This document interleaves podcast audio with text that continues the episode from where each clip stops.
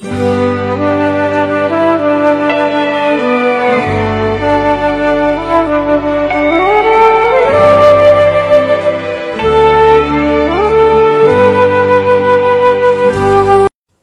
位同学好，我是许军老师。前面已经讲过了一部分呢，关于叛逆期的问题。叛逆期呢，家长都很头疼，所以我们来详细的讲一讲啊，不同的叛逆期。先来讲第一个阶段，叫做第一次叛逆。它的一个特点啊，主要首先年龄段，它是指孩子啊在两到四岁之间这一个阶段，所以也叫幼儿叛逆期或宝宝叛逆期。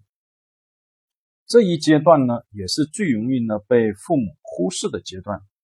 很容易把孩子这些行为啊理解成了孩子还小，不懂事。事实上呢，并不是这样。这里一定要十分重视这一个阶段。著名的心理学家埃里克森的研究表明啊，如果在这一个阶段的孩子感到呢失去了自己控制自己的能力，或者是被过度控制啊，会形成。怀疑和羞愧的人格品质，也就是怀疑自己没有能力去探索外部的世界和控制自己的行为，并呢解决遇到的问题，同时呢为这些呢感到羞愧，养成了自卑、多疑、敏感等等的这些性格，对孩子未来的成长呢十分不利。在宝宝的叛逆期。他的一个心理跟行为的特点呢，主要包括以下的几个。最主要的第一个啊，是长大感。随着呢，他年龄慢慢的变大，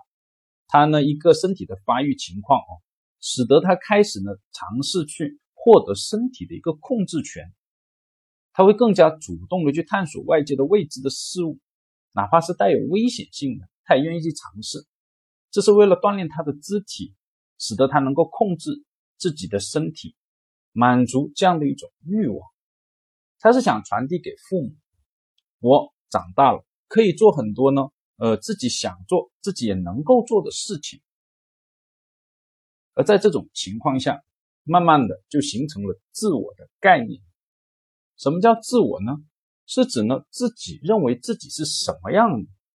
是一种自我评价的结果。这种评价呢？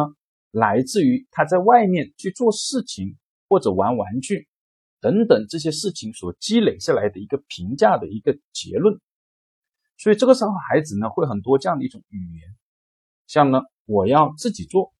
我要这样做或我要那样做，我不要妈妈你帮我，不要爸爸你掺掺和进来，哪怕有时候你帮他做完了，他要把它重新打乱，重新来做，这是最典型的叫自我的概念的形成。那么第三个最主要的特点呢，叛逆期这时候反抗的对象呢，主要是父母，是父母的控制，不仅呢包括呢过度的控制，也包括呢完全不控制。过度的控制好理解，比如说哦，你一直抱着他，哎呀不愿意让他走，又怕下来摔倒了或怎么之类的，不让他玩这，也不让他玩那，担心的有危险。因此呢，孩子这种哦，呃，这种自我的欲望就得不到满足。前面也讲过了，埃里克森就说呢，过度的控制哦，容易让孩子形成怀疑或羞涩的这样的人格的品质，对孩子未来成长呢十分不利。但是呢，完全不控制，孩子也是反抗的，因为这一个阶段他虽然长大了，但他确实还没有办法独立的去做很多相对复杂的困困难的问题。他依然希望父母能够帮助自己，所以他也反抗父母不帮他。所以有时候孩子呢的一个情绪反应哦是矛盾的，既希望父母帮他，又呢觉得父母不应该帮他。这一段时间，孩子呢是普遍呢会有一点矛盾心理的，这个要注意。第四个特点哦是占有欲强，攻击行为增加。当他逐渐已经发现他能控制好自己的身体以后，他呢还尝试着去控制外界的事物，比如说独占玩具，这是我的玩具，我不给别人玩，或者独占了自己的爸爸或妈妈，这是我的爸爸，这是我的妈妈，甚至有时候会拒绝呢爸爸跟妈妈之间的这种亲密行为，因为我要把它，这是我自己的，不能给你。而为了获得这些资源呢，自然而然就会形成一定的攻击性的行为，比如说打人呐、推人呐、掐人呐等等，都是为了满足占有的欲望。第五个特点呢，孩子呢这段时间会特别喜欢说不，而且这种不呢是没有理由的，或者是假理由的。我就是不要，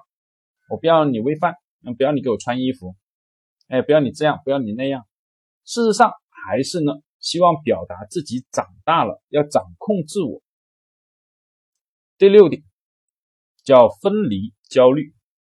这个阶段的孩子由于逐渐长大，爸爸妈妈呢逐渐也要跟他分开。